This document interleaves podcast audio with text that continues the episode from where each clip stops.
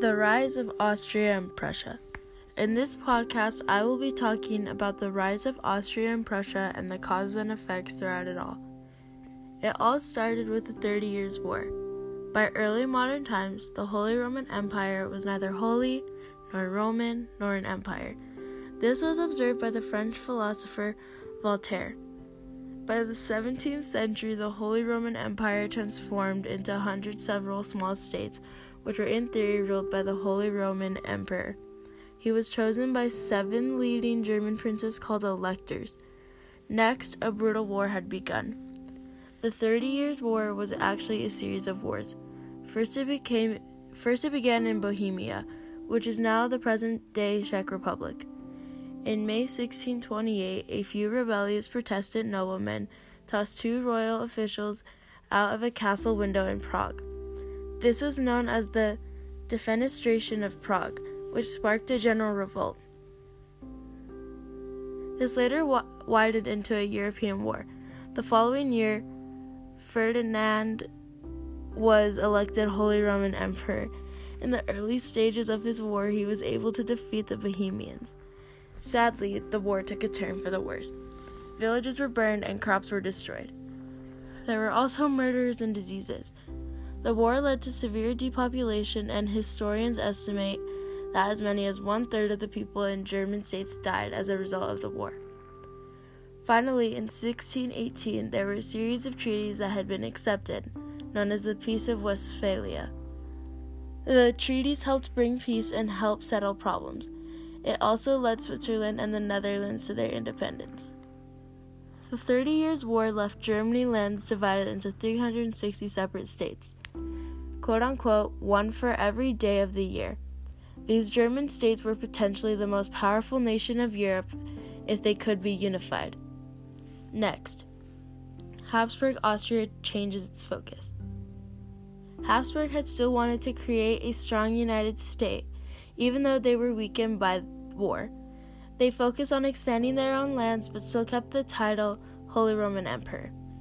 By the 1700s, the Habsburg Emperor included Germans, Magyars, Slavs, and others. In different parts of the empire, there were people that had their own languages, political assemblies, laws, and customs. The Habsburgs didn't have much control over these people, but when they did, they would exert some control. They also never had developed a centralized government system. A, a woman emperor takes the throne. In the early 1700s, a new challenge threatened Habsburg Austria. This was caused by Emperor, Emperor Charles VI not having any male heir.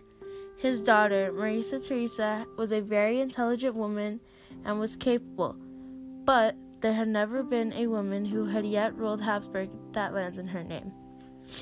Emperor Charles persuaded other European rulers to recognize his daughter's right to succeed him. Unfortunately, many ignored their pledge when he died. The War of Austrian Succession.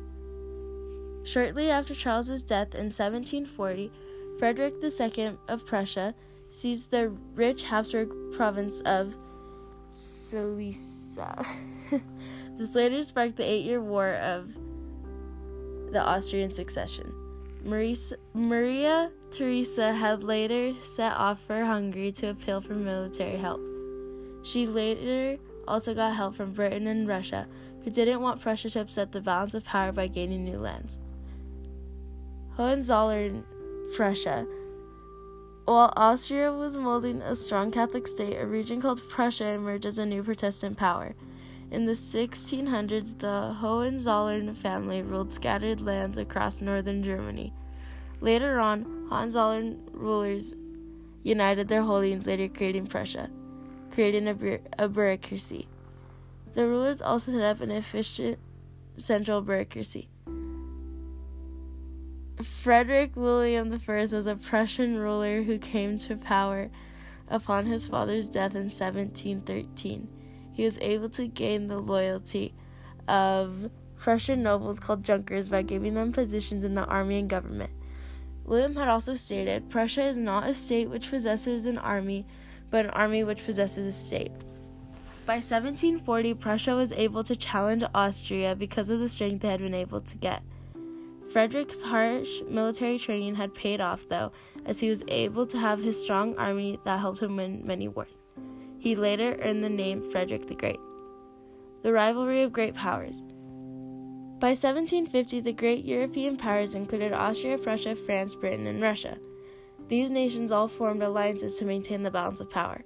On occasion, these rivalries resulted in worldwide conflicts as there were seven years' wars which lasted from 1756 to 1763 and wasn't just and it wasn't just in one place. In North America there was the French and Indian War. These two were able to form alliances.